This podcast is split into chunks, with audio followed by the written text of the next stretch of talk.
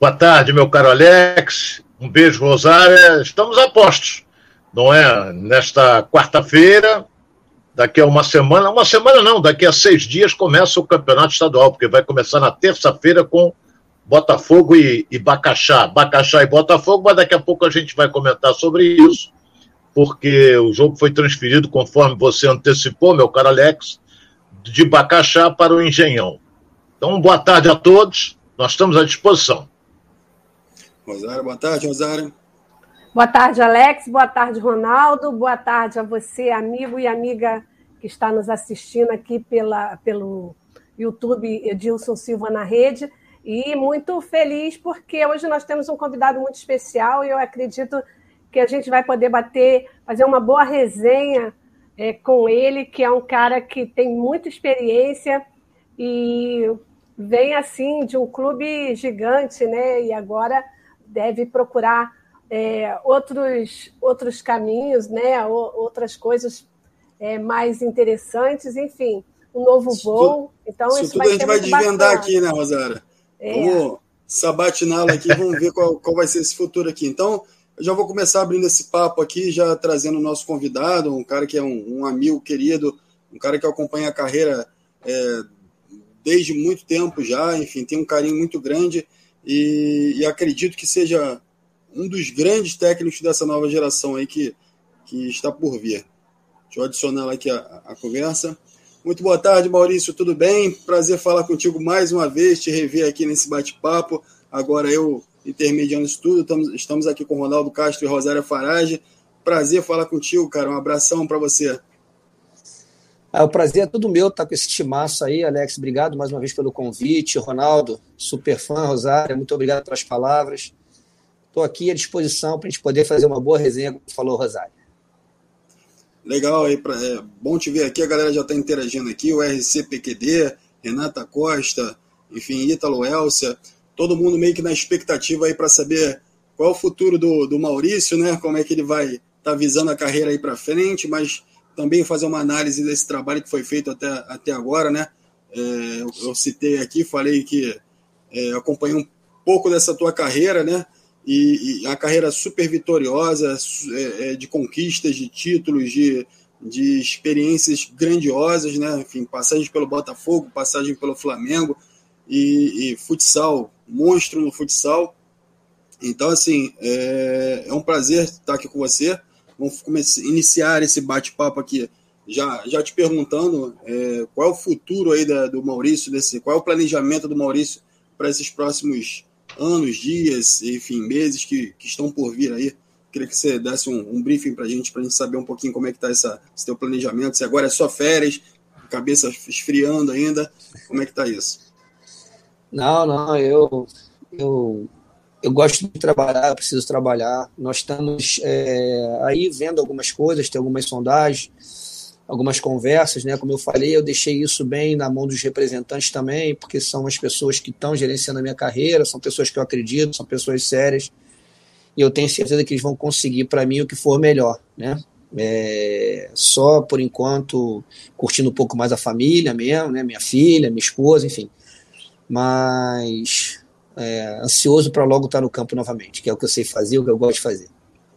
Legal, Maurício. A galera que está participando, Van, Vandel Mota, Malta, né? André LM. Ronaldo, alguma pergunta para o Maurício, já para a gente abrir os trabalhos? Várias, várias. Inicialmente, muito obrigado pela sua presença, Maurício. É, fui pego de surpresa com o seu afastamento do Flamengo. Eu tenho a impressão que você também. Vamos a. Eu vou fazer, com a devida permissão do Alex, é, perguntas rápidas e respostas curtas. Você ficou no Flamengo quanto tempo? Iam fazer sete anos. Esse ano completaria sete anos. Muito bem. Sete anos no Flamengo. Você foi pego de surpresa com a sua demissão? Fui. Fui pego de surpresa. Resposta rápida, né, Ronaldo? Fui. vou, vou lá. o, o, o Maurício, todo mundo foi. Agora, você acredita que o seu afastamento do Flamengo foi devido à contratação do Paulo Souza? Ronaldo, foi isso que foi me passado, que foi, foi me passado na conversa que eu tive com o Bruno Spindel. Eu, eu reproduzi algumas vezes a, a, fala dele, ele me, me chamou, agradeceu, falou que teve várias conversas com, com o Paulo, falando da minha importância, é, mas que ele estava irredutível, que ele não queria ninguém com este cargo na, na comissão dele. E o Bruno me agradeceu, é, falou que era muito grato por tudo que eu já tinha feito pelo Flamengo, né? É, porém, ele não tinha outro jeito a a não, ser me dispensar. Pensou em me realocar, né? A gente nem chegou a falar sobre isso, mas eu não aceitaria nesse momento, porque os cargos, as, as vagas estão todas completas. Para mim, realocar seria um outro amigo né, que seria mandado embora. Foi criado esse cargo no Flamengo e eu imaginei que o cargo se perdurasse por mais tempo. Né? Eu era treinador do Sub-20 até junho do ano passado, me convidaram a ser auxiliar permanente do clube e com a chegada do Paulo, pelo que eu soube, pelo que me falaram, ele não quis esse cargo, esse, esse, esse profissional, e eu acabei sendo mandado embora. Eu, eu, vou, eu vou, daqui a pouco a Rosária vai perguntar também. Eu, eu, eu tenho meu ponto de vista com relação a isso. Sincero e honestamente, tenho. Eu acho que não é um treinador que veio de fora, que não conhecia nada do Flamengo, que vai chegar aqui cantando de galo, não quero isso, não quero aquilo, não quero isso vem com a comissão, tudo bem, ele vem com a comissão técnica dele, mas a direção do clube tem que reconhecer o valor do seu profissional. Não pode chegar e falar assim: ah, ele não quer, então manda embora. Não é isso. Não é isso, não. Você vai mexer, tudo bem, mas o, o, o, Maurício vai trabalhar na, na, na sub-20. Vai ele tem que continuar trabalhando do Flamengo. Por isso é que eu critiquei, continuo criticando, porque não é a opinião de um treinador que vem de fora, porque se ele tomar quatro, cinco porradas, daqui a pouco vão dizer, fora, cadê o Jesus, cadê não sei quem, entendeu? Futebol é isso.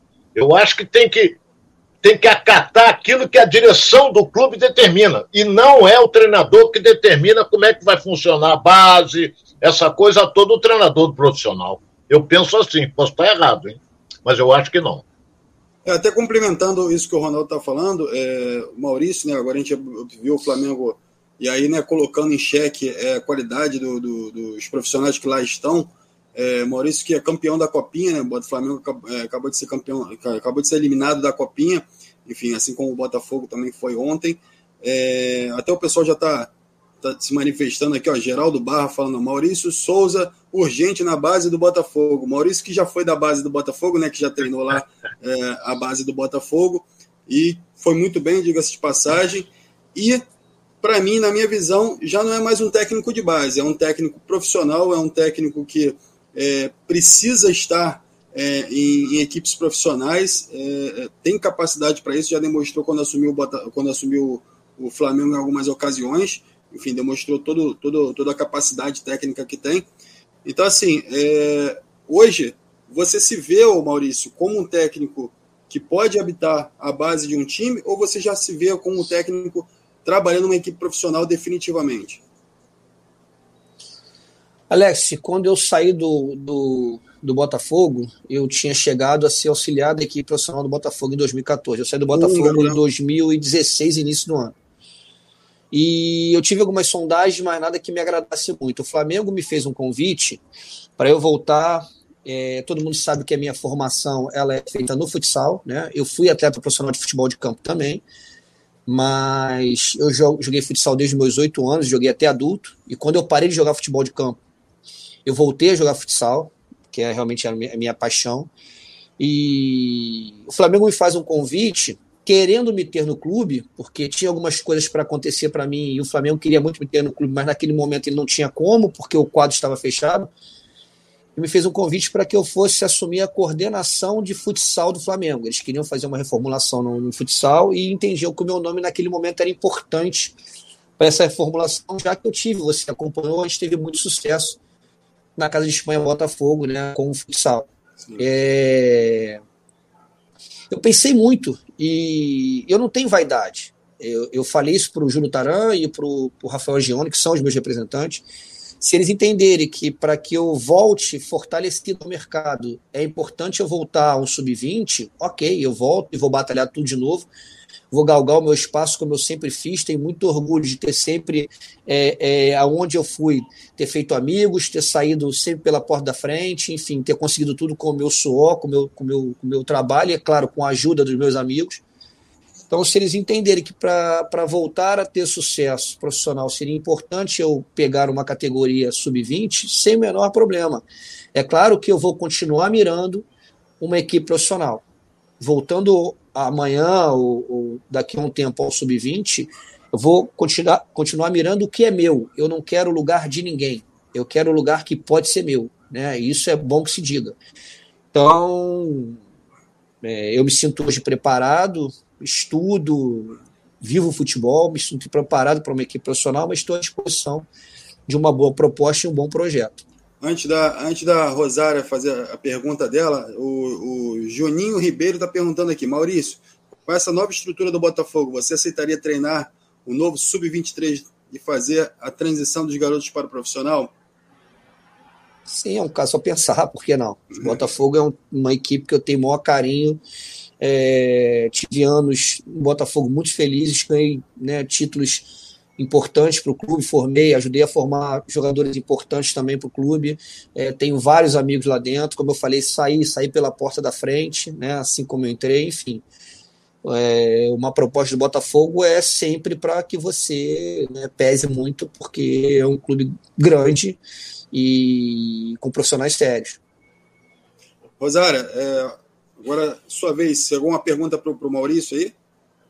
Sim, pelo que eu acompanhei, você estava num cargo de, trans, de trans, transição né? É, no, no, Flamengo, onde você é, mantinha ali a tranquilidade e estava sempre é, a postos para poder é, fazer o que você fez muitas vezes, que foi é, assumir o time profissional e, e, assumiu muito bem. E aí esse esse cargo me parece que foi extinto. E aí eu queria falar, que você falasse um pouco disso, assim, de como é, é num, num clube assim como o Flamengo, tão grande, né, é, ter um profissional como foi no Fluminense, eu acredito, o Marcão é no, no Fluminense o Marcão, um cara que a qualquer momento, né, pode estar preparado para assumir um grande elenco e, e dar conta do recado. Foi o seu caso muitas vezes, eu queria que você falasse a respeito disso, por favor.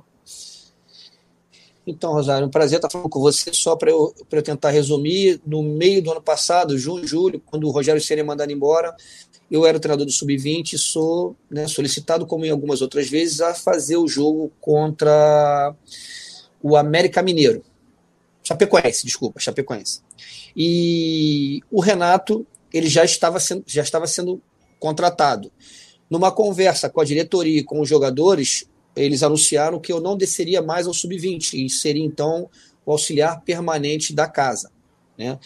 E fui integrado à comissão do Renato quando o Renato chegou. O Renato trouxe o Alexandre Mendes e o Marcelo Fera e eu era auxiliar da casa. O que eu entendi é que nesse momento o Flamengo tinha é, criado novamente o cargo de auxiliar permanente da comissão.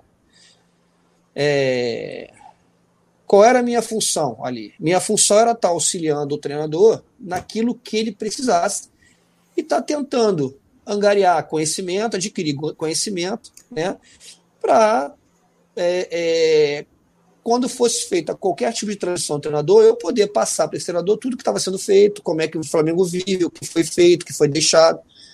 Né? E nos momentos de, de, de, de transição entre um treinador e outro, eu estaria ali presente, já que parece ter uma, uma nova lei da CBF que para você assumir a equipe profissional depois que um treinador saia, é preciso ter no mínimo seis anos de clube. Né? Você, ou, desculpa, seis meses de clube. É preciso que você tenha seis meses de clube, eu já tinha muito tempo. É, então, esse para mim era o cargo que eu iria exercer. Né? Toda vez que, que um treinador saía na troca do Rogério com o Renato. Eu assumi e fiz o jogo. Né, o Paulo Souza chegou, eu estaria próximo dele. adquirindo conhecimento, vendo como ele faz, para que ficasse um legado para o clube na sua saída, ou seja, por demissão, ou seja, para ir para um outro, para um outro projeto, enfim, independentemente, independentemente disso. Só que, na verdade, eu também eu nunca vi para mim um projeto do Flamengo, né, que pensasse em mim no futuro alguma coisa relacionada ao assumir o Flamengo. Isso tem que ser dito. Né? O Flamengo, eu tinha um, um, uma boa relação com a diretoria, né? o cargo de de, de comissão, de treinador permanente da comissão é um cargo de confiança, né? E eu acredito que eu tinha essa, essa confiança. E como o Ronaldo falou, o que acho que aconteceu foi que ao chegar o Paulo Souza, ele não quis a figura de um outro treinador, ou talvez ele entenda dessa forma, porque com Jesus isso também ocorreu. Quando Jesus chegou, o Marcelo Fera ele foi né, mandado embora, na época ele era o auxiliar permanente da casa, tanto é que ele fez a transição do Abel para o Jesus. O que eu entendi, Rosário, é que quando o Paulo chegou, ele não queria a figura de um outro treinador na comissão. Né? É, acredito que o meu trabalho vinha sendo bem feito, a minha relação com todo mundo era muito boa, enfim.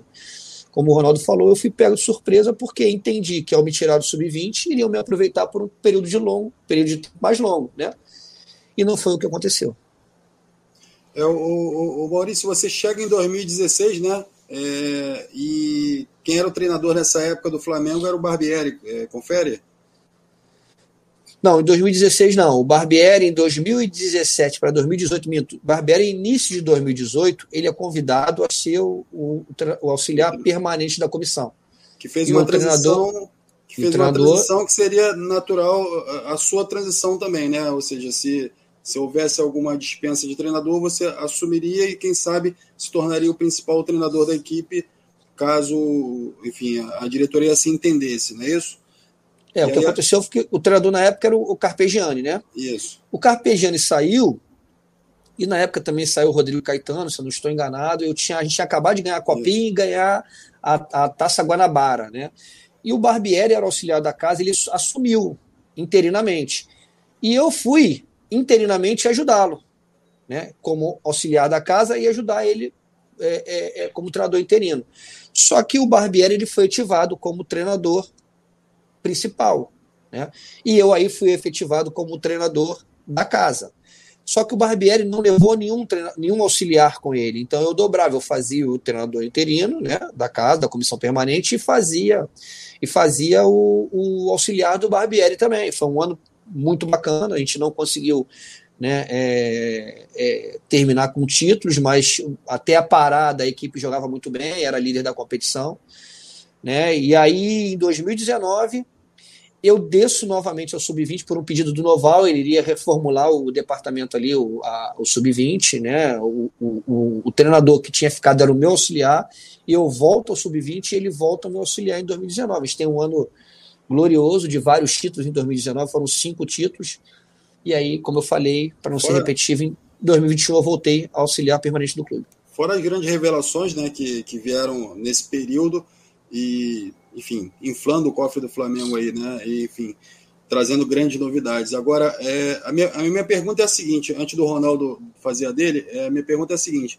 Você pegou, você trabalhou com Barbieri, Renato Gaúcho, JJ, enfim, trabalhou com o JJ mais à distância, né? Ele, ele não permitia muito a intervenção de, de, de, alguém que não era da equipe direta dele. Me corrija até se eu estiver errado, dentro da, do, do dia a dia de treino.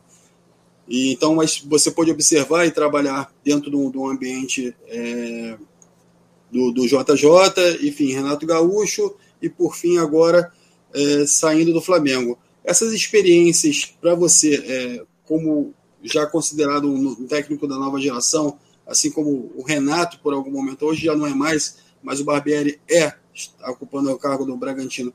Como é que foi essas experiências para você? Como é que isso, que, que te, te trouxe de benefício dentro da tua carreira até agora?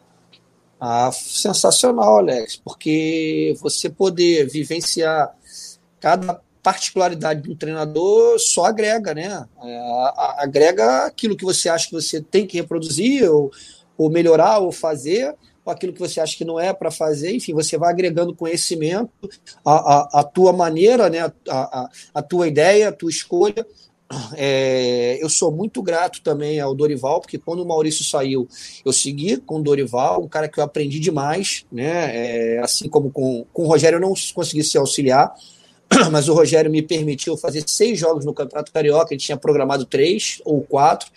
Ele me permitiu, mesmo estando presente no clube ainda, que eu continuasse fazendo seis jogos no Campeonato Carioca. Pô, para mim foi uma experiência absurda e ele sempre ali do meu lado.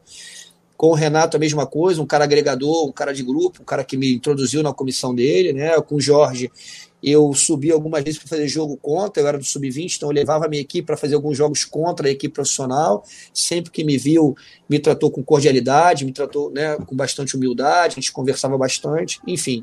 É, Barbieri, eu pude ficar quase que um ano que ele, com ele, é um treinador excepcional, o vídeo que ele vem tendo agora no Bragantino. Então, assim, é, eu acho que isso só aumenta né, a, a, minha gama de informação e de formação. Né? Hoje me sinto um profissional muito mais capaz, justamente porque eu pude vivenciar tudo que eu vivenciei esses anos todos com esses treinadores. Não só porque eu fiz o curso da licença Pro, não só porque eu estudo futebol, não só por isso, mas porque eu pude né, adquirir conhecimento com esses caras que são né, treinadores capacitadíssimos. É, você teve a oportunidade de fazer, se formar tanto em campo quanto fora dele, né, o Maurício? Bacana isso. O, o Ronaldo, é, carrega uma bagagem impressionante, né? É, eu estava ouvindo o Mauricinho é, responder a Rosário e a você também, e eu estava analisando aqui, porque você, por exemplo, o Maurício citou aí Renato Gaúcho, citou o JJ, enfim, os treinadores do Flamengo que ele trabalhou. Cada um, você tira um pedaço para você fazer o que você. Às vezes você até é contrário, mas você vai ver dentro das quatro linhas, porra, eu estava errado. Quem estava certo era ele. Pô, eu estava certo, ele errou. errou. É, tem isso também. Não é? No futebol tem muito disso. Agora eu vou te fazer uma pergunta, Maurício, é, com relação principalmente aos jovens. Flamengo foi, na minha opinião, precocemente eliminado da Taça São Paulo de Juniores. Desse time que estava lá, você acredita que serão pensados cinco, quatro, três, oito para treinar entre os profissionais? Ronaldo, é... o Flamengo foi precocemente eliminado da Copa São Paulo. Porém, é... o único contraponto que eu faço aí é, como foi planejada a Copa São Paulo. Há algum tempo que o Flamengo é, tem dificuldade de planejar a Copa São Paulo, porque o, a equipe sub-20 ela, ela inicia o campeonato carioca. Né? Então, para você ter uma ideia, a equipe que foi à Copa São Paulo ela já foi desfalcada do Noga, do Lázaro, do Daniel Cabral, porque estava lesionado, mas também não ia, e de mais alguns jogadores que agora me foge o nome aqui. Né? E ela iniciou a Copa São Paulo com um grupo forte, porém sem nenhum jogador acima da idade. Muitas das equipes que foram disputar a Copa São Paulo esse ano, vocês devem ser sabedores, não estou falando novidade nenhuma, mas só para quem está nos escutando entender, é, esse ano poderiam disputar atletas com 21 anos, nascidos em 2001. Né?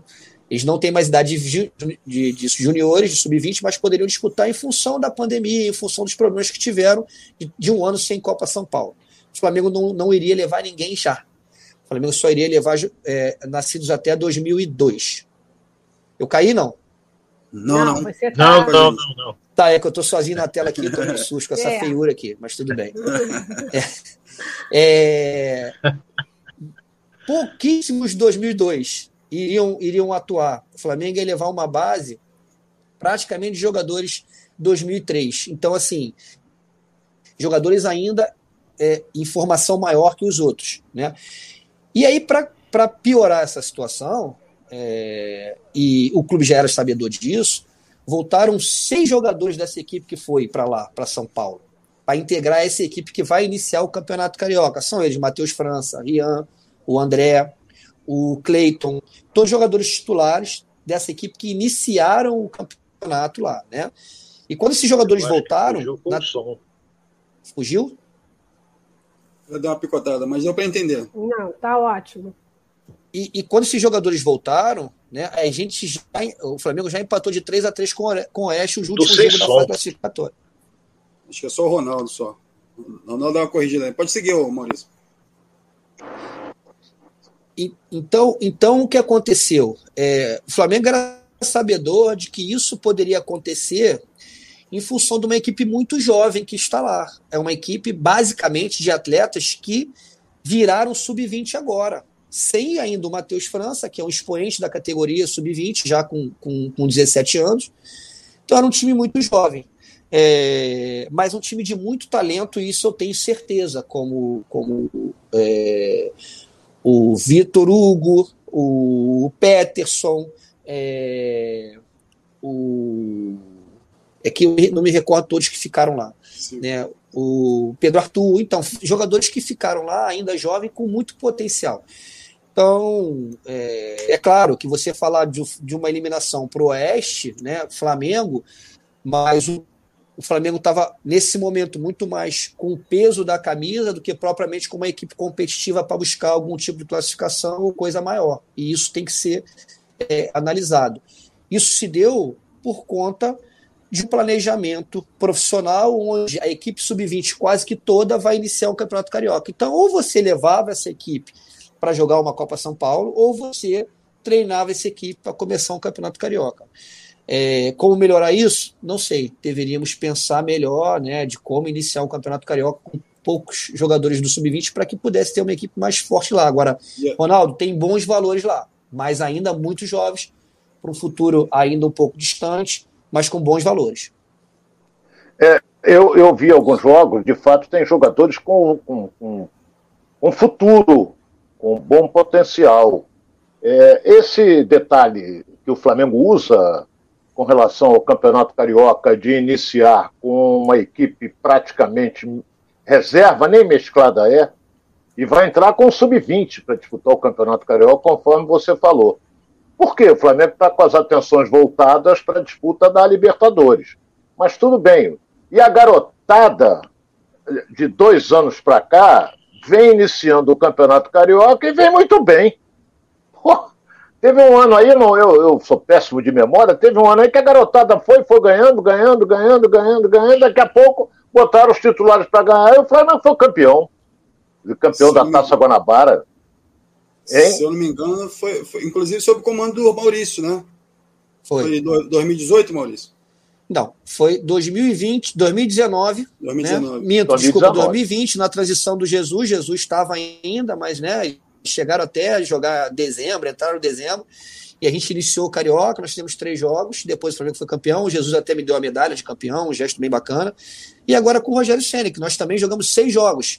Né? E aí foram acoplados alguns jogadores profissionais, como o Pedro em algum jogo, o Gabriel jogou, o Gabriel, o Gabigol jogou o último jogo é, contra o Boa Vista, mas o Léo Pereira jogou vários jogos, é, é, o João Gomes, enfim, é, o Bruno Viana, o Renê, esses jogaram alguns jogos com a gente esse ano, agora 2021, que também fomos campeões carioca, mas a base iniciou, como você falou, Ronaldo, muito bem, a base iniciou nos últimos dois anos o Campeonato Carioca. Foi a base do Flamengo, foi o sub-20 do Flamengo. E você, é, só para entender, o, o, o, modelo de treinamento, quando você vai iniciar um campeonato carioca profissional e você vai disputar uma copinha, é completamente diferente, né, Maurício? Eu não diria completamente diferente, mas o, o, a copinha você, você começa a se preparar antes, né? É, esse, o modelo do, do, do sub-20, você eles, eles, eles têm que ter uma quebra nesse meio, porque senão fica um período muito longo, longo sem, sem, sem, sem descanso. Né? É, não é muito diferente, mas é, é preciso que estejam aqui. Né? Porque, por exemplo, esse ano o Gomes e o Ramon estariam integrados a esse elenco. Então, eles não iriam para a copinha, mas eles estariam integrados a elenco. Com quem eles treinariam? Então tem que ter um grupo aqui seleto, um grupo que vai onde o objetivo é disputar o Campeonato Carioca, e um outro grupo que vai disputar a, a, a Copinha. Só que quando você divide esses gru esse grupo, você enfraquece. Né? Enfraquece momentaneamente. Né? Isso, se não se corrigir, vai virar uma bola de neve. Quando essa equipe, que o Ronaldo falou muito bem, que foi eliminada precocemente, chegar no segundo, terceiro ano do sub-20, isso vai acontecer novamente. E aí vai entrar um novo grupo. Então o Flamengo é, dessa forma, vai ser muito difícil que o Flamengo tenha sucesso numa competição tão difícil quanto é a Copa São Paulo. Bacana. É, antes de eu entrar no, no, nos temas aqui sobre, sobre os clubes, é só chamar a atenção aqui a galera que está participando. o Marden Moraes, o Wagner Silva e Rezende Primeira também está aqui com a gente. Enfim, é, essa galera que está participando aqui, continua participando com a gente. Mande perguntas aqui para o Maurício. O Maurício está aqui para que a gente possa obter a maior parte de informações, a maior, maior consistência em informações aqui, para que a gente possa seguir com esse bate-papo aqui e esperamos, pra, pra, esperamos a participação de todos vocês. Rosara, alguma pergunta em relação a esses temas aí que foram abordados? Bom, é, eu, como vocês sabem, tenho acompanhado a Copinha e, e a gente percebe, por exemplo, é, o Fluminense, ele, ele colocou na, no, no, seu elenco, né, no seu time titular, três jogadores que já atuam no time profissional. E é uma realidade um pouco diferente do Flamengo, né? porque o Flamengo tem um, um elenco muito forte, uma estrutura muito forte, e nem sempre precisa é, subir um garoto da base para poder é, compor ali o seu elenco. Quase nunca. Tem mais tempo para esses jogadores, né? Porque aí eles podem se desenvolver bastante na base, podem aparecer ali. E se forem pensados para o time profissional, será de uma forma assim mais madura e, e tem mais chances, como é o caso do Vinícius Júnior agora, né, que está brilhando lá no Real Madrid. E eu queria que você falasse um pouco disso, né, dessa como você trabalha no, com o profissional e com a base, como que você vê essa, essa estrutura dos times é, do Rio no trabalho em relação a esses garotos para um aproveitamento no profissional ou para uma possível venda para o exterior?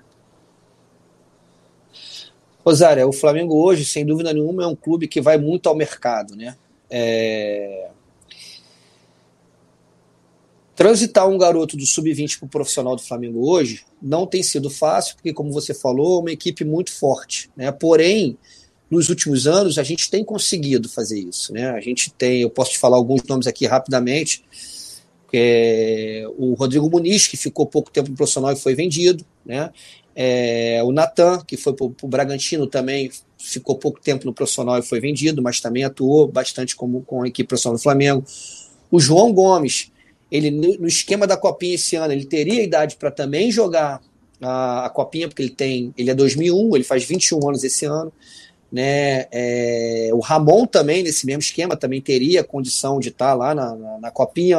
É, então assim, mesmo com o Flamengo sendo um clube que vai muito ao mercado buscar jogadores, porque tem hoje condições financeiras para isso e vai num, num escalão muito alto, eu acredito que a base do Flamengo ela se manteve muito forte, dando é, retornos não só competitivos, mas também financeiros. Né? Então, hoje você tem é, na base do, do no, no, time principal do Flamengo jogadores como o Gabriel Batista, que saiu de lá, como o Hugo, que estava lá, que foi, veio do, do Sub-20, como o Ramon, o Mateuzinho, o João Gomes, né, o Vitor Gabriel, que agora foi emprestado, mas que também estava no, passado não muito distante o Rodrigo Muniz, o PP, o Hugo Moura. Então, assim, são vários jogadores que eu concordo com você, talvez não tenham as mesmas oportunidades como em outros clubes, né, como o Fluminense mudar, o, o, o Vasco tem dado, o Botafogo.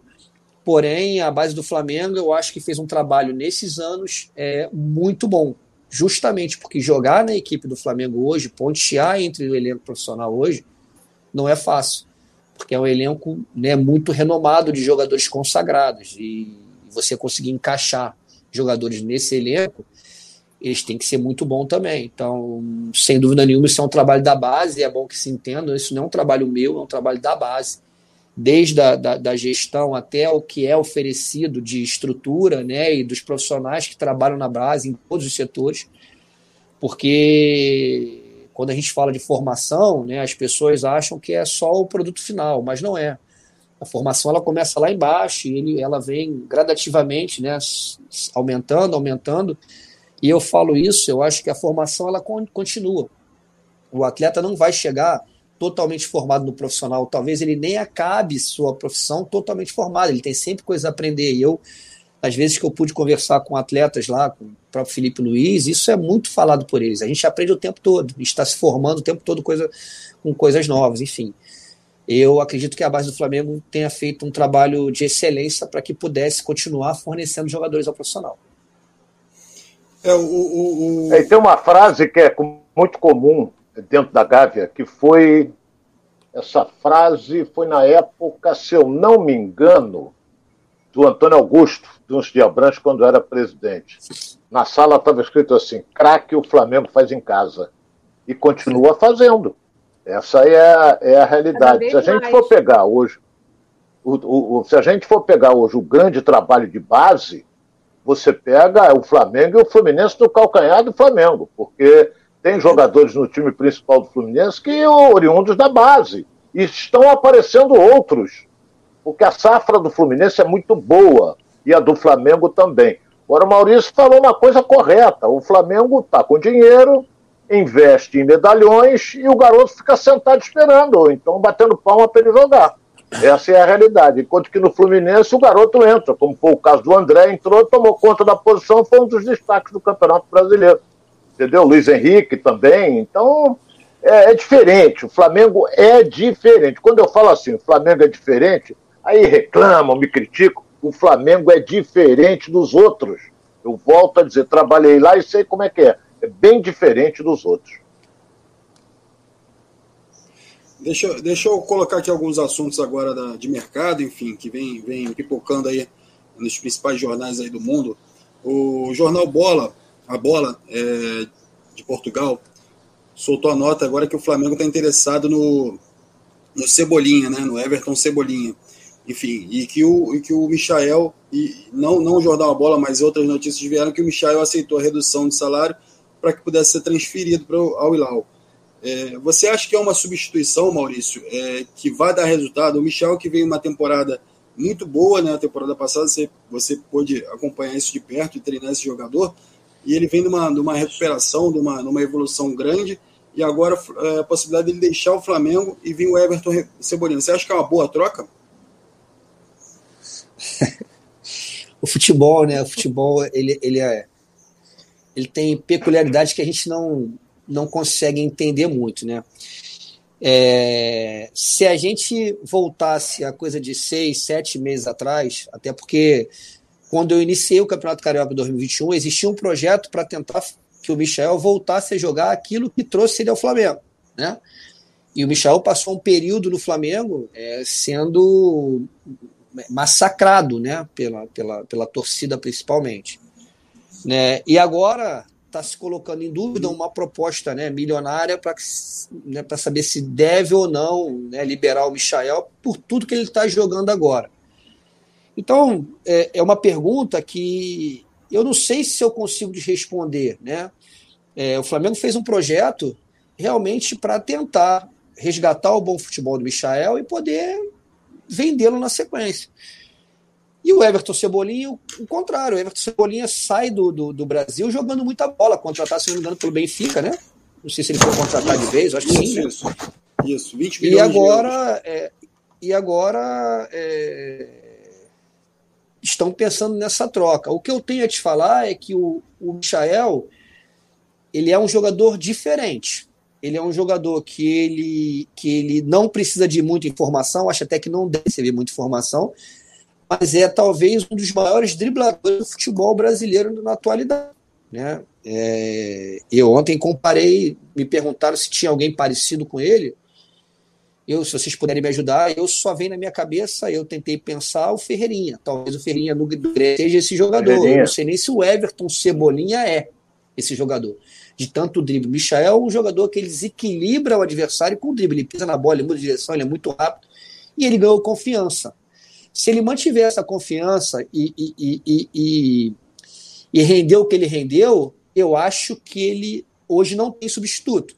Mas se a confiança do Michael cair, se ele for exigido que ele tenha outras funções, talvez o Michael volte a jogar o que estava jogando quando chegou no Flamengo, que não agradava a ninguém. Então, assim, é uma pergunta muito difícil de responder. Eu não sei se o Everton Cebolinha mas você acha consegue. Que. Mas, mas o, só, só para dar uma pimentada ainda mais nisso, você acha que de repente, para a carreira do jogador, talvez essa experiência não pode ser positiva para ele? E aí visando só o lado do jogador, não, não só o lado do Flamengo.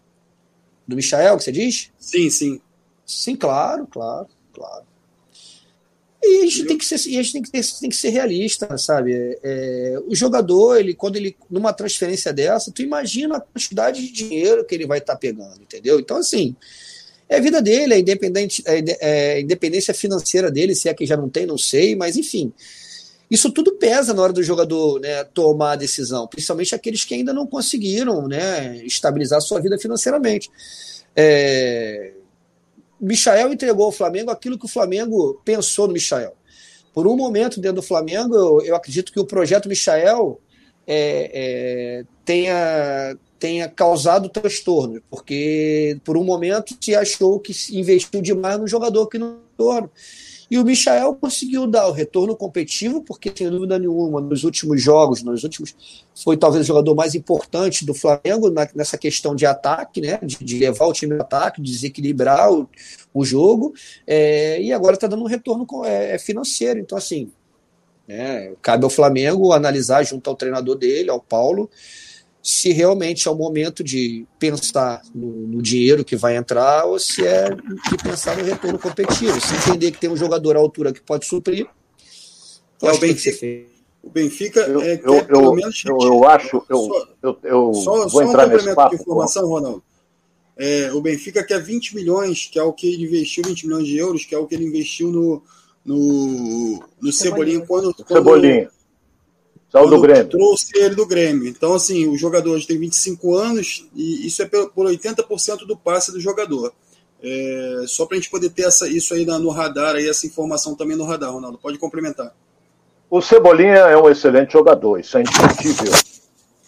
E o Maurício foi muito feliz que o fundamental de um atleta é ele ter uma coisa chamada confiança. E o Michael, ele foi um dos destaques do Flamengo porque ele, ele passou a fazer aquilo que, vinha na cabeça dele, e não pegar a bola, queimar no pé dele, passar logo para outro, se livrar da bola. Ele começou a arriscar. E ele começou a arriscar e deu certo. Agora eu vou deixar uma pergunta no ar. Eu sei que o Maurício, essa daí não é para ele.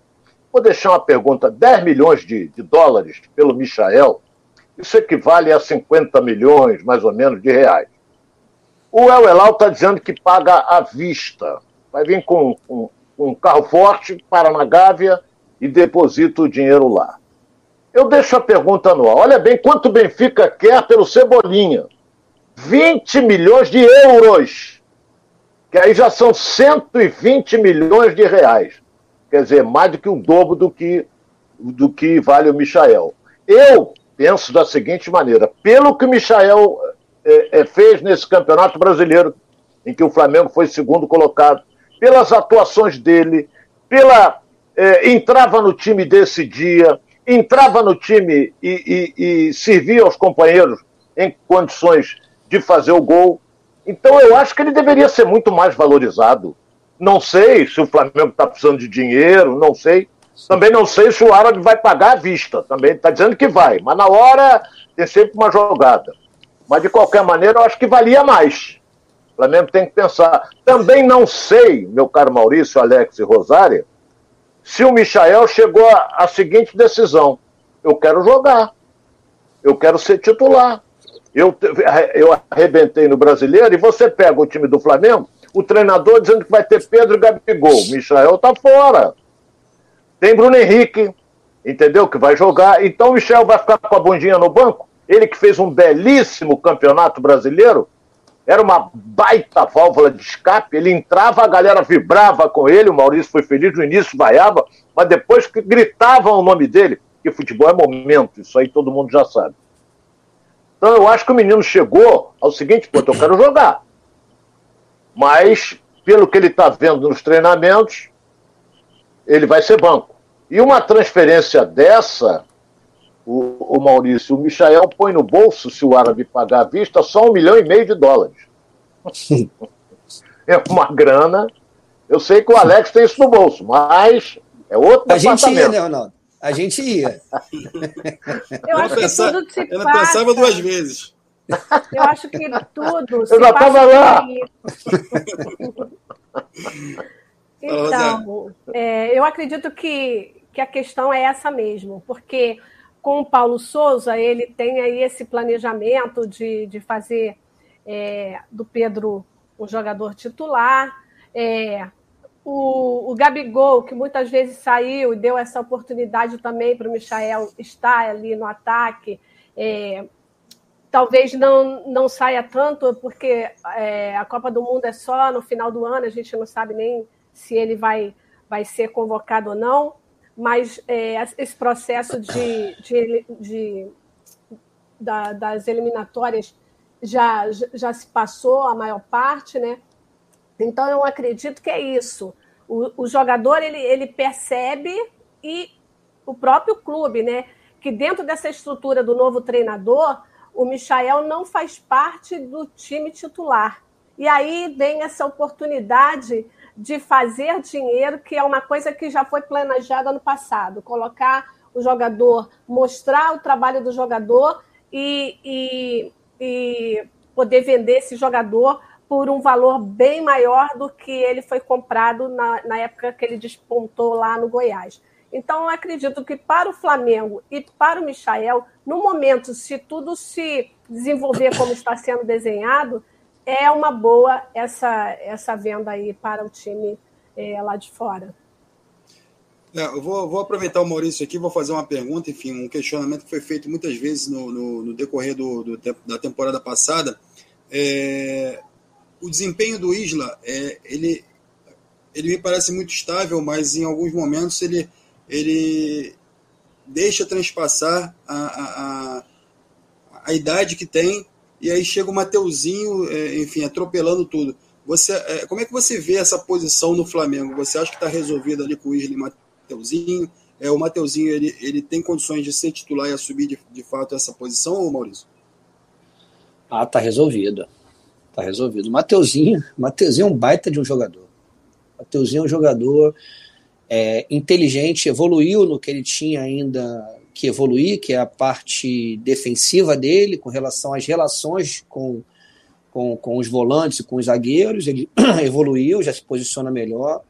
É, é, um jogador que nos confrontos individuais ele vai muito bem e quando chega no terço final do campo ele é muito inteligente. Ele eu tenho vários arquivos aqui de gols do Mateuzinho, de gols do, do, do sub-20 do, do, do, Flamengo, com passes do Mateuzinho do lado da área. Ele chega do lado da área, ele consegue ter uma clareza muito grande de passe. Ele serve o atleta, ele faz um cruzamento é, é, é, direcionado, ele dificilmente chega do, do, do, lado do campo e põe a bola na área.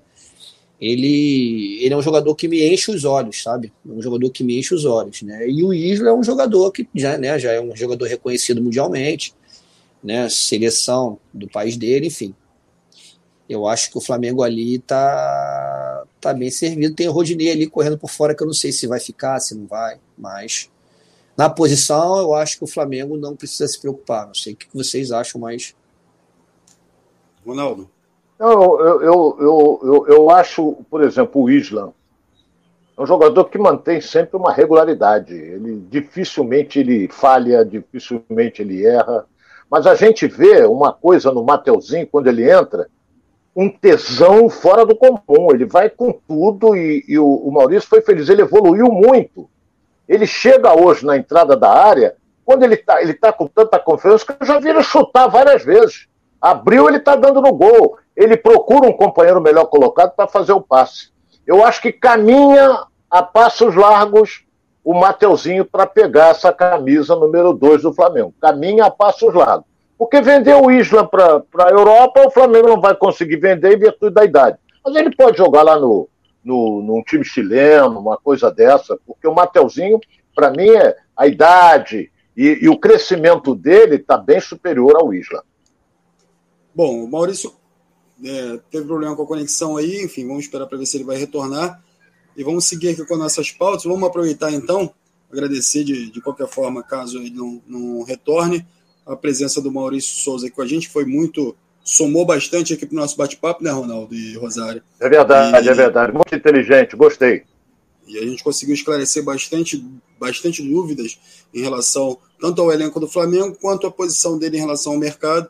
E agradecer mais uma vez a presença dele aqui. Vamos ver se ele consegue retornar ou não. Se ele não conseguir retornar, a gente segue aqui Vamos aproveitar agora. A gente já tem eu só vou, Eu só vou, com a sua permissão, Alex, com a sua permissão, eu só vou acrescentar uma coisa com relação ao Maurício também. Ele foi infeliz numa coisa. Qual foi a. É, não é culpa dele. É, o Flamengo o afastou, o demitiu. Porra, com Aí, às vésperas de um campeonato carioca, às vésperas de um campeonato paulista, às vésperas de um campeonato do Brasil inteiro. Todos os campeonatos Sim. vão começar dia 26. Todos os clubes já estão com o treinador. E ele saiu com o objetivo de pegar um, um, um clube é, para dirigir e todos os clubes. Ele foi afastado do Flamengo quando todos os clubes no Brasil, quase que inteiro, já estavam com seus treinadores. Então agora o Maurício vai esperar a brecha. Eu acho que se ele fosse afastado bem antes, eu acho que ele já estaria dirigindo um clube é, brasileiro de expressão. Você acredita nisso também, Maurício? Desculpa, eu tive que trocar de lugar porque a minha internet está variando aqui. Tá Se o Ronaldo falou, meu amigo, quem sou eu para discordar? É, e fico feliz com as palavras, né? É, realmente um momento é um momento ruim, porque é um momento onde né, os clubes estão já né, com, seu, com as suas comissões fechadas, enfim. Mas eu estou tranquilo, é, é, como eu falei, eu, eu tá cada vez mais me preparando, a hora que eu que pintar uma oportunidade para que eu possa abraçar né, e, e, e, dar sequência à minha carreira. Ô Maurício, deixa eu te fazer uma pergunta em cima até dessa, dessa, dessa troca de treinadores. Ou, ou seja, hoje o campeonato ele só permite, o Campeonato Brasileiro só permite fazer duas trocas ao ano. Certo? Você, isso, você vê isso como um ponto positivo ou um ponto negativo dentro dessa, desse processo? Mais ou menos, né, Alex? Duas trocas ao ano, mais ou menos, né? Tem aquele é. jeitinho que a gente Sim. consegue dar lá do acordo. É, eu te confesso que, num primeiro momento, eu achei é, positivo. É, mas o que me incomoda é a gente ter que criar uma, uma lei né, para determinar o que você tem que fazer no clube onde você é o presidente. Né? É, a forma como se avalia o trabalho ainda no Brasil, eu acho que é uma forma ainda um pouco precária. Né? A gente, eu sei que futebol é resultado, você tem que dar resultado. Futebol é momento. É, porém, eu acho que o diretor executivo, né, eles são pagos para analisar aquilo que está sendo feito. E aí se é bom ou se é ruim. Então ele tem que ter o direito de permanecer com o profissional ou de mandar o profissional embora, desde que ele seja capaz de avaliar o que está sendo de bom. É, eu falo uma coisa e, e, eu não quero que ninguém me leve a mal, mas o treinador ele não consegue controlar o resultado. O treinador ele controla o rendimento. Então o Ronaldo está lá, que é um cara que, né? Caiu novamente. Voltou aqui. Vai voltar, vai voltar que consegue, né, que vocês entenderam, o Ronaldo está ali com a Rosária, que vê futebol como ninguém, né? Estão é, me ouvindo, não, né? Estão me ouvindo, tá, um pouquinho... Deu, uma, deu um piquezinho aí, mas já voltou. É, é horrível. E aí, o que acontece? É... Eles estão analisando o, o, o, o, trabalho do treinador. Né? Se o trabalho do treinador é bom, ele se aproxima da vitória e não ganha, será que a culpa é só dele? Será que é ele realmente o problema, ou é o atacante, ou é o volante? Essa responsabilidade tem que ser dividida também, né? E no, e no futebol, infelizmente, é assim. É, quando o resultado não vem, a culpa ela recai sobre o treinador. Então, nesse, nesse ponto de você limitar as trocas de treinador, eu acho ruim. Né? Eu acho ruim. Eu acho que isso deveria ser é, é, o problema do clube é resolver. Só que aqui se troca tanto, né? Tem um estudo que diz que a média de treinador brasileiro é três ou quatro meses no cargo de futebol. Né? E os estudiosos dizem que para você conseguir fazer a sua equipe jogar muito bem taticamente, criar o que a gente chama de entrosamento, leva de 5 a 6. Então é um prazo menor do que o prazo normal para que você dê esse, esse, esse teórico entrosamento à equipe, né? Da, da, que você está dirigindo. Então, a lei veio para tentar minimizar um, um, um erro, né? Uma, uma, avaliação errada dos treinadores brasileiros. Bacana. É, Ronaldo, alguma, alguma ponderação em relação a isso? Não, aquilo que eu falei. É, é, eu, sou, eu, eu, eu sempre fui objetivo com relação a isso, sabe, Maurício? Eu acho que a, a mudança do treinador. Primeiro, que o presidente fica com medo de torcida. Não é? A torcida com burro, fora, fora. Ele, em vez de sentar, analisar, vamos sentar aqui com o seu diretor, com a sua direção, pô, mas o cara Perfeito. não teve culpa. O cara não teve culpa. Ninguém comenta, vou, nós estamos falando praticamente do Flamengo, ninguém comenta que, que o Gabigol entrou sozinho e perdeu um gol que poderia dar a vitória. Não, perdeu o Flamengo, a culpa é do treinador. Ninguém analisa o que aconteceu dentro daquele jogo em que o Bruno Henrique entrou sozinho e mandou na trave. Não, perdeu, o treinador é fraco, o treinador não sabe mexer, o treinador não sei o que, é isso, é aquilo. E o Maurício foi muito feliz, tem sempre o um jeitinho brasileiro. Quando o treinador é pressionado, o presidente chega no ouvido dele e fala assim: ó, eu não posso te tirar. Pede demissão, mas eu vou continuar te pagando. Pronto, está resolvida a questão. Porque é isso que acontece. Paga ele ele chegou, até logo, um abraço, até uma nova oportunidade, se Deus quiser mas ele continua recebendo. Eu acho que tem um outro fator também, Ronaldo, que é o planejamento. Né? Você vai iniciar uma temporada e você sabe qual é o elenco que você tem na mão ou qual é o elenco que você está pretendendo montar. Né? Se você traz o treinador no meio da montagem desse elenco, você já perde muito. E quando você traz esse treinador antes, ele, ele vai montar, ele vai precisar fazer passar por essa parte de entrosamento, enfim, colocar ideia de jogo para os jogadores, enfim, para você iniciar uma temporada. E aí e tem treinadores que chegam no meio da temporada. Então, assim, na hora que você chega no meio da temporada, você tem que estudar o mercado e entender qual é o treinador que se adapta melhor àquele modelo de time que você tem ali, aqueles jogadores que você tem ali. Então, assim, é, isso tudo a diretoria parece que vai no mercado, pega um técnico, ah, deixa eu ver aqui qual é o melhor técnico, bota aqui. Mas às vezes o melhor técnico não é o técnico que vai se adaptar melhor àquele estilo de, de, de equipe que você tem. É, seria isso, Maurício? Tem muito disso? Planejamento também é importante? É, o planejamento, e o Ronaldo foi muito feliz, né? Você analisar não só o jogo, o dia a dia, se ele dá bons treinos, se a relação é boa, se a preleção é boa, se a ideia é muito clara, se os jogadores conseguem assimilar, né? É, como é que é o rendimento da equipe, né? É, é, é às vezes é, você manda um jogador embora porque a equipe não conseguiu ganhar, mas a equipe deu, sei lá, 30 chutes, a outra deu dois, ela perdeu. Então, assim, é, 30 chutes contra dois, eu quero sempre que a minha equipe dê 30 chutes, entendeu? E não dê dois, porque é um acaso eu ganhar dando só dois chutes. E aí, por que, que não ganhou? Né? E como o Ronaldo falou, tem outros fatores que levam a você não vencer. Então, acho que é avaliar o dia a dia do treinador. Né? Como é que ele monta o treino, como é que ele passa o treino, qual é a ideia dele, é clara, pô, é bem aceita pelos jogadores, né? O, o tempo que ele está ali já é um tempo é, satisfatório para a gente ter uma análise concreta. Então, na hora de escolher, tem que escolher muito bem, né? Porque senão, se você ficar baseado só no, no, no resultado de um jogo ou outro, você vai trocar toda hora. Entendeu? Poucos times no, no, no, Brasil vão trocar. E outra coisa que eu acho importante também, sem querer me alongar, é você saber exatamente é, o que você vai disputar.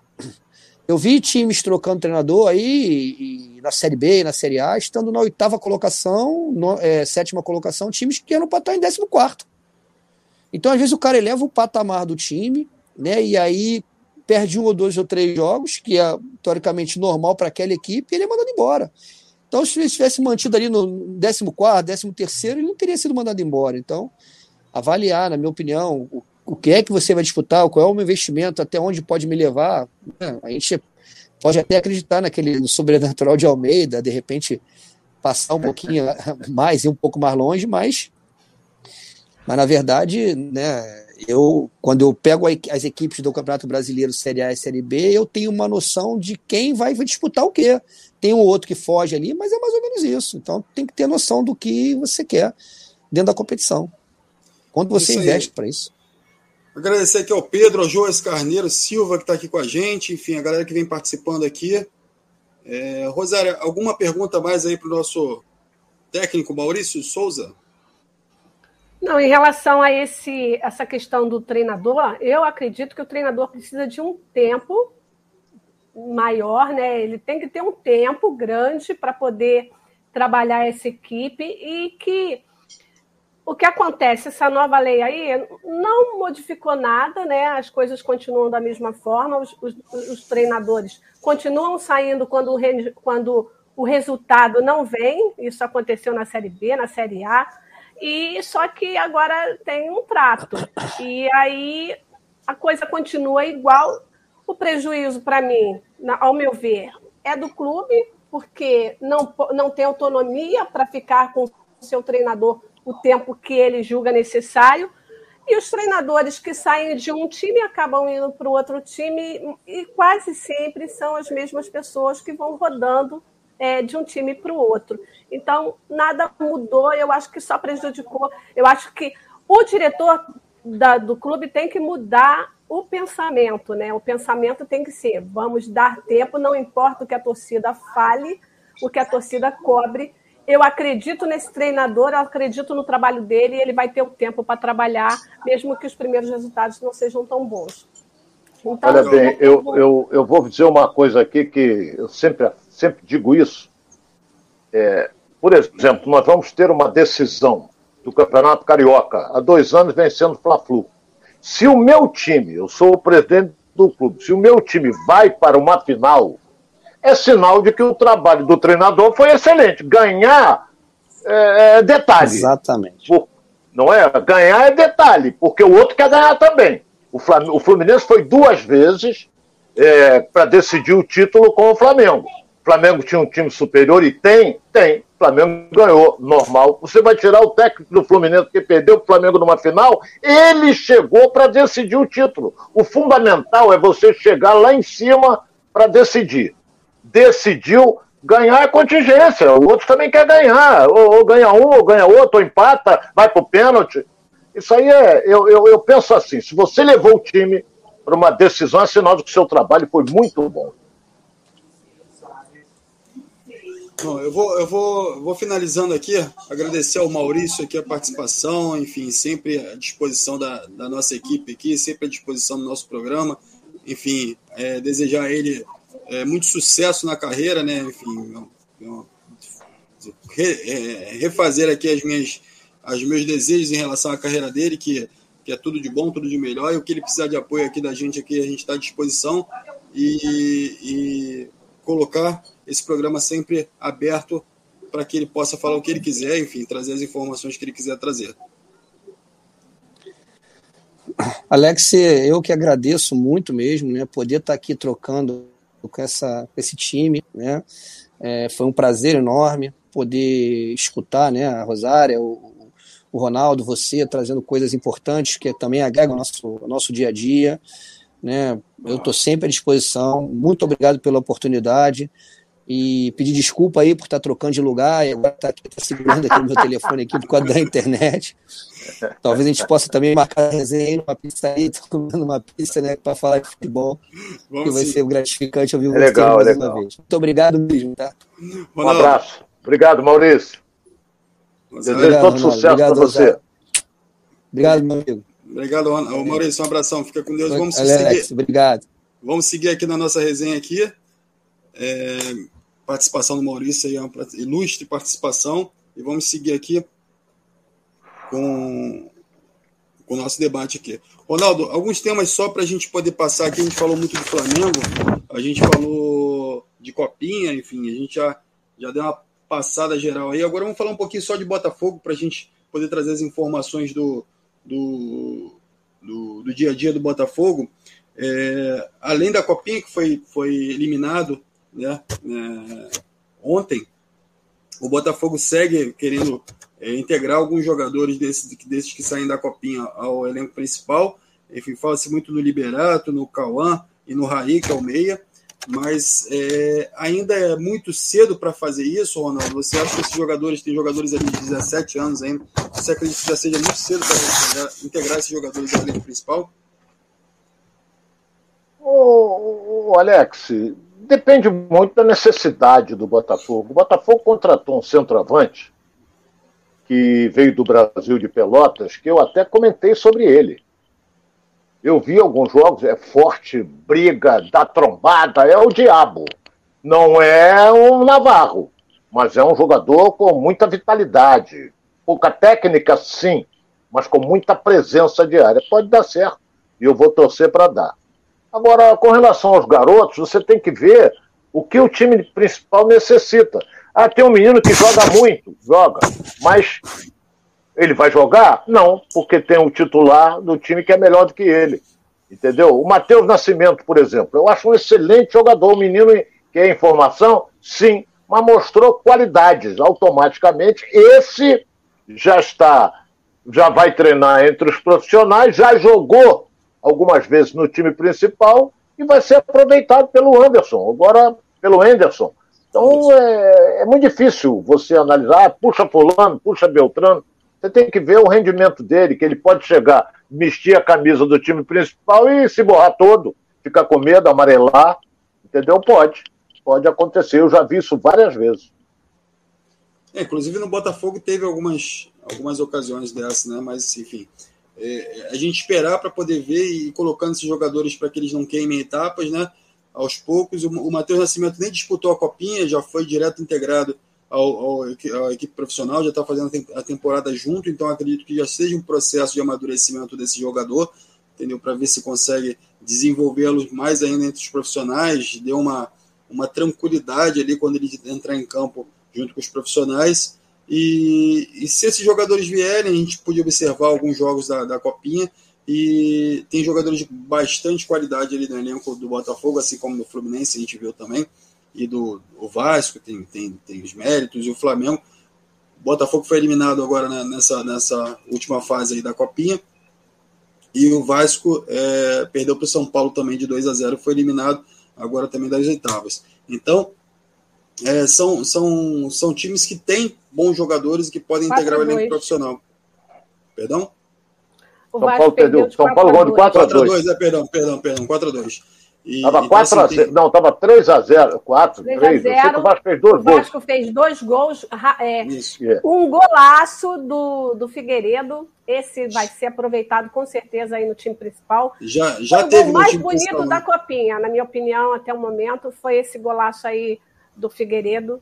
É, excelente centroavante ele.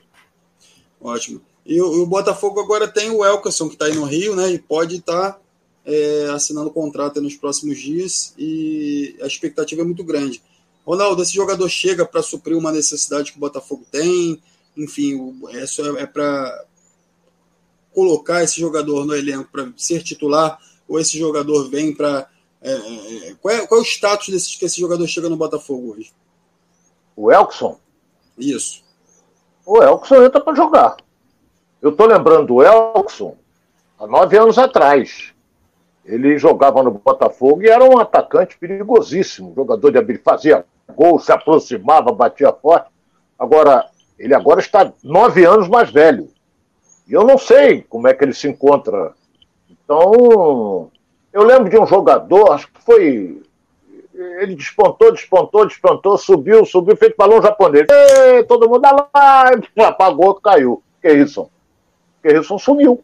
Ninguém sabe por onde ele anda. Agora, o, o Elkson, da, da, do período que ele esteve no Botafogo, ele foi muito bem. Tomara que ele repita isso. Vai ser difícil em virtude da idade.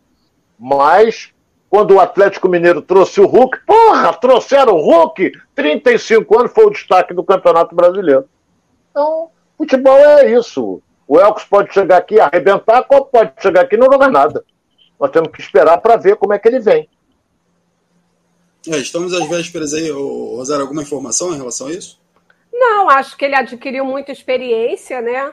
E, e se é um jogador como um, um Nenê, por exemplo, que se cuida muito e, e é muito dedicado, ele pode ter melhorado até em relação à sua performance dentro de campo.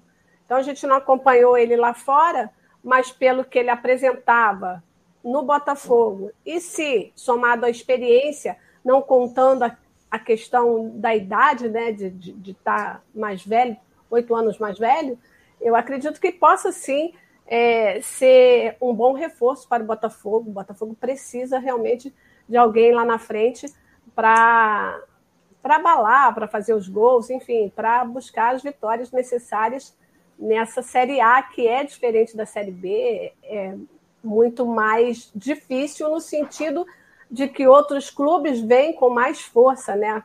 Mais força técnica. É. Vamos esperar para ver agora, é, é, como o Ronaldo vem falando, é, estamos às vésperas da, da, do Campeonato Carioca e da estreia do Campeonato Carioca. o Botafogo tem esse jogo é, é, comprado lá é, junto ao Boa Vista, o empresário do Boa Vista lá, ele vê com bons olhos esse tipo de negócio, né? E aí ele tira, aí tira lá do, do interior do Rio para vir para a capital aqui para jogar no, no Newton Santos. É errado. E, e, e aí, o Ronaldo, eu queria que você falasse um pouquinho sobre isso. É, Olha, eu, eu, eu, vou só, eu sou contra, inteiramente contra. Porque o, o, João, o João, que é o presidente do Boa Vista, ele, ele acertou alguma quantia com o Botafogo para tirar o jogo de Bacaxá e levar para o Engenhão. É claro que, que, que no Engenhão, estreia do Botafogo, que vai ser na terça-feira, esse jogo vai começar às 21 horas no Engenhão, seria em Bacaxá. No Engenhão, o Botafogo vai botar 30 mil pessoas ali. Vai botar em virtude da empolgação, é, do investidor, em virtude do Botafogo estar vindo aí de uma conquista da Série B. No aspecto financeiro, eu não sei quanto é que foi, porque isso aí é tudo sigilo, ninguém sabe. Mas isso aí é ruim para a competição. Eu vou dar até um exemplo aqui. O outro grande que está na tabela para jogar em Bacaxá é na última rodada dessa Taça Guanabara, é o Fluminense. Ou você acha que se o Fluminense estiver decidindo alguma coisa, ele vai jogar em Bacaxá? Claro que não vai. Claro que não vai. E não vão ter como não, não aceitar o pedido do Fluminense, porque aceitou outro. Na última rodada é, é, é Boa Vista e Fluminense em Bacaxá. Se o Fluminense estiver precisando de um resultado para ficar entre os quatro, porra, ele vai querer tirar e levar para o Maracanã, que até lá o Maracanã já está funcionando. Então já começa errado. Eu sou inteiramente contrário. Tem que se cumprir o que, que está na tabela, não é? Ah, o Vasco vai jogar em Conselheiro Galvão. O Flamengo tem que jogar, o Fluminense tem que jogar. Quem tiver vai ter que jogar. Agora começar a mudar. Daqui a pouco o Flamengo só vai jogar no Maracanã. Escrevam o que eu estou falando. Flamengo só vai jogar no Maracanã. Então é, é, é, começa o campeonato, na minha opinião, eu sou inteiramente contrário a isso. Sou inteiramente contrário. Tem que se cumprir a tabela e não chegar e mudar praticamente a uma semana do início da competição. Ah, foi a televisão, não importa, eu não quero saber quem foi, mas o detalhe é que o jogo foi antecipado de, de quarta para terça. Então abre o campeonato, Botafogo e Boa Vista, que seria em Bacaxá, vai ser no estádio Newton Santos.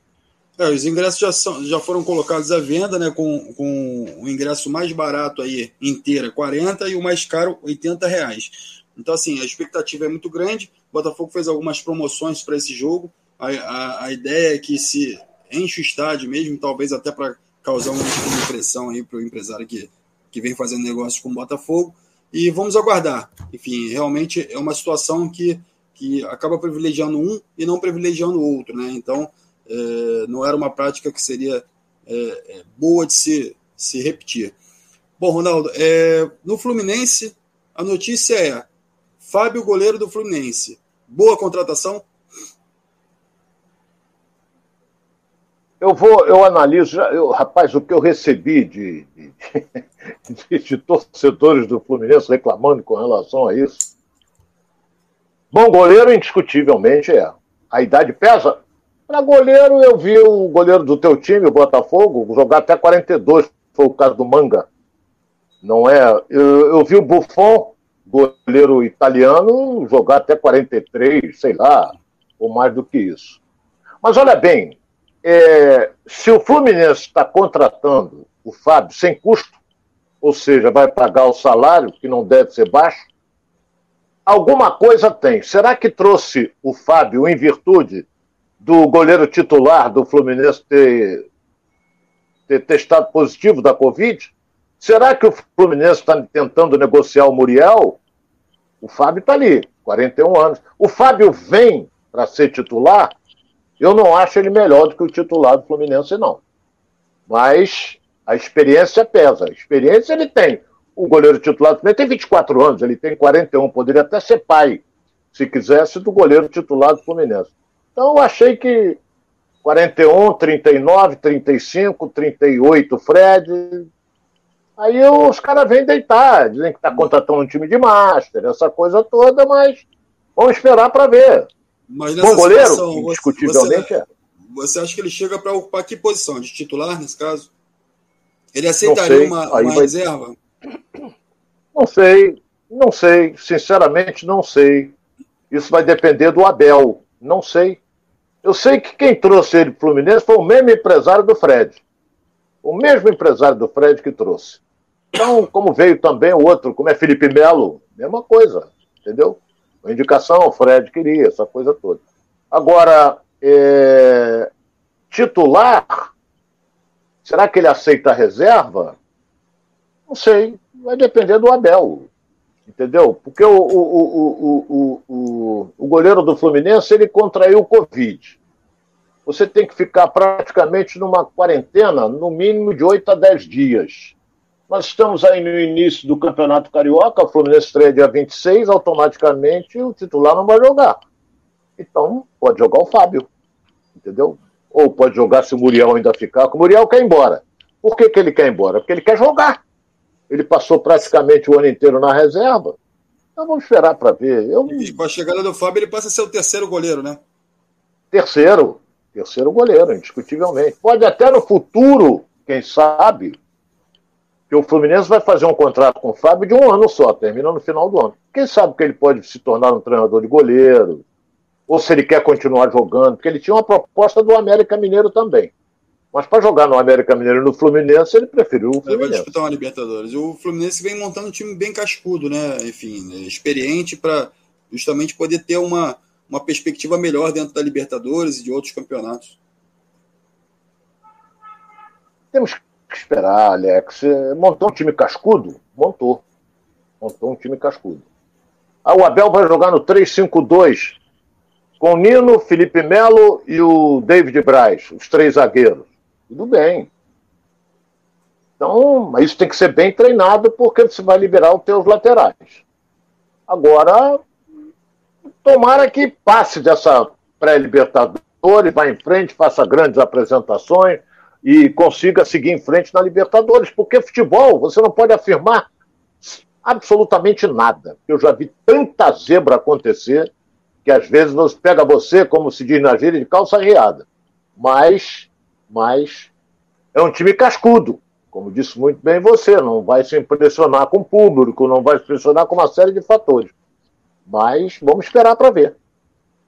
Rosé, alguma informação aí do Fluminense? Alguma novidade? Ah, eu acredito que o Fábio vem porque é uma oportunidade de mercado, né? Vem sem custo, é, tem a experiência de Libertadores, é um bom pegador de pênalti, coisa que o Marcos Felipe não é. E acredito sim que pesou essa questão aí do Marcos Felipe ter contraído a Covid e vai começar agora o Campeonato Brasileiro, o Campeonato Carioca semana que vem, e aí não teria como o Marcos Felipe iniciar eh, jogando. Então, eu, eu acredito que o Fábio não pode cobrar fortunas em relação à mensalidade, ao salário dele, né? Porque ele se propôs a diminuir também o salário em relação ao Cruzeiro. Embora tudo não tenha dado certo lá, ele tenha saído, mas ele colocou, falou publicamente que ele teria sim reduzido o salário para poder continuar no Cruzeiro. Então, acredito que será uma oportunidade, que é uma questão de oportunidade, e que o Fábio pode dar sim o resultado que o Fluminense precisa, porque é, o Marcos Felipe, no momento, parece, né, até pelas, pelas três competições que disputou ano passado, parece um jogador, um goleiro mais preparado no momento, é, mas ele tem essas falhas, né? Ele, ele não consegue pegar pênalti, ele. É, não tem tanta experiência, então algumas vezes ele próprio cometeu um pênalti saindo atabalhoado ali é, na área.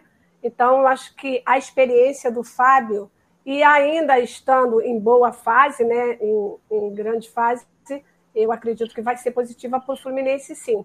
Mas é uma incógnita, né? Um, um jogador que vem da Série C para uma Série A e disputando com o Marcos Felipe, que vem jogando sim muito bem, apesar dessas duas falhas aí que eu, que eu citei. É, o, ainda falando sobre, sobre a estreia do Campeonato Carioca, Ronaldo. É, a gente, você falou aí uma, uma, você utilizou uma frase aí que a gente tem que esperar. É, o Vasco está nesse, nesse perfil, né? O, ele substituiu simplesmente 11 jogadores, contratou 11 jogadores e mais o técnico até o momento. Então, assim, é uma incógnita. Hoje tem o Nenê aí que comanda esse time, que é o grande, é o grande cara desse time, é o cara que vai dentro de campo dar essa organização, dar, dar essa, essa, esse ritmo e até volta a vestir a camisa 10 também, é um outro aspecto também que, que, que mudou no Vasco, assim, é mais 77, agora é o 10, então assim, o que, que a gente pode dizer do Vasco? Mudança total e é esperar, é isso, Ronaldo? É porque vem com time novo sou inteiramente favorável à posição que a comissão técnica. Porque esse time que foi dispensado foi nono, décimo colocado na Série B. Porra, então tem que mandar todo mundo embora. O Vasco tem, existe, tem uma coisa chamada tradição. O Vasco tem que ser respeitado, não pode terminar uma Série B em décimo lugar no Campeonato Brasileiro. Então mandou todo mundo embora, ficou só com o Nenê, com seus 41 anos não é? E contratou um time novo. O, o, o, nós não podemos esquecer que os times de porte médio, que muita gente gosta de chamar também de formadores, não é? Esses times já estão treinando há algum tempo. O Bangu já está, o Volta Redonda já está, e vai por aí afora. Então, no início da competição, eles vão vir fisicamente melhores.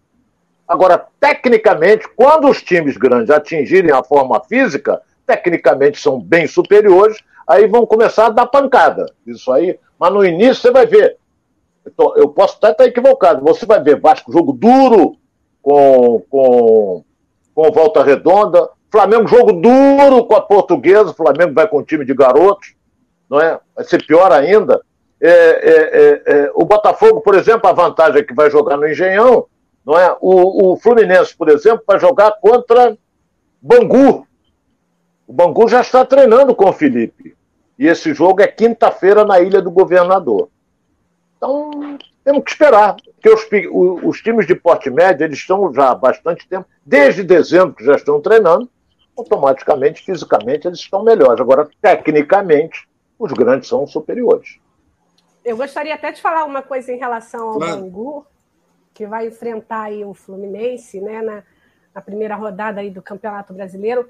É, o Gustavo Carioca. Ferreira, o Guto, caiu? Carioca, Campeonato Carioca, você falou brasileiro. Ai, toda hora eu falo brasileiro. Toda hora esse ato falha.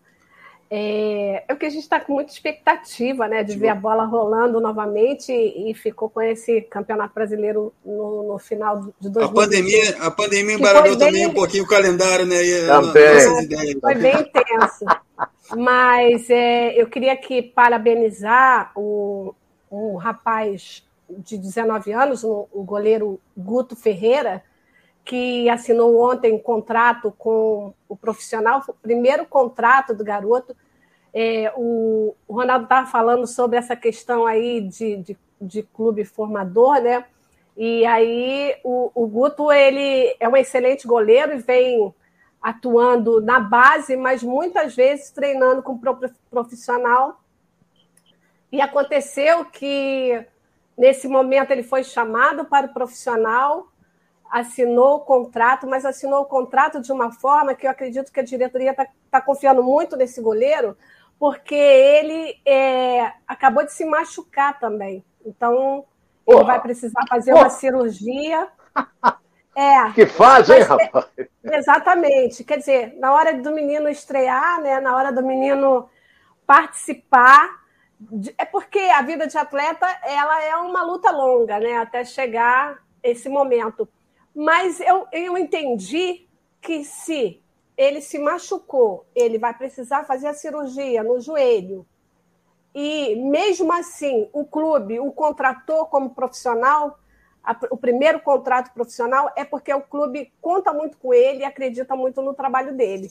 Então, eu quero dar os parabéns ao Guto por esse primeiro contrato profissional, que é muito importante para um atleta, não é verdade? É, legal. Agradecer aqui a todos, Ronaldo. É, a gente já está aqui com uma hora e meia praticamente aqui no ar. falando sobre futebol. Tivemos aqui o Maurício como nosso convidado e que rendeu boas notícias aqui para a galera aqui, esclareceu bastante coisa, agradeceu o Janderson Rosa, ao Péricles, ao Cle... Cleidson Fernando, enfim, a galera que está participando com a gente, Jorge Ferreira, agradecer também a Rosária, que é, abrilhantou aqui nosso bate-papo, junto com o Ronaldo Castro. Obrigado aí mais uma vez, enfim, mais um, um grande programa aí. Eu, eu agradeço também e vou pegar com a Rosária um convite para o Camarão. Camarão, é, é isso aí, é verdade. A gente está precisando, é... né? É verdade. Maurício Souza no Camarão, ó. É isso aí. Vamos dar tá esse vendo? papo aí no Renê para ver se cola. um gente, beijo a todos, obrigado, muito obrigado. Isso. Obrigada um abraço a todos. a todos. Um beijo. Beleza. Obrigado a todos que participaram aqui com a gente. Mais um programa chegando ao fim. Amanhã a gente tem é, o retorno do, do Giro pelo Rio aqui para trazer todas as informações do Rio. Grande abraço a todos. Fiquem com Deus.